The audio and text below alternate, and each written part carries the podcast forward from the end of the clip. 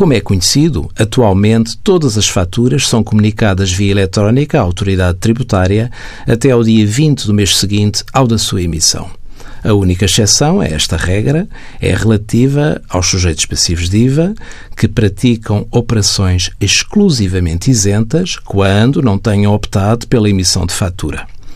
Ora, no universo de milhares de revendedores de jogos da Santa Casa, instalou-se uma certa confusão sobre a obrigação de emitir faturas e, consequentemente, da obrigação da respectiva comunicação.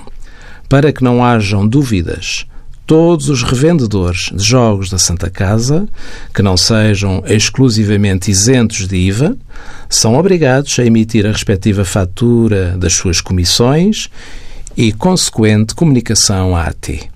Já começou a chegar ao nosso conhecimento a instauração de processos de contraordenação por não comunicação de faturas de comissões relativas à mediação de jogos da Santa Casa.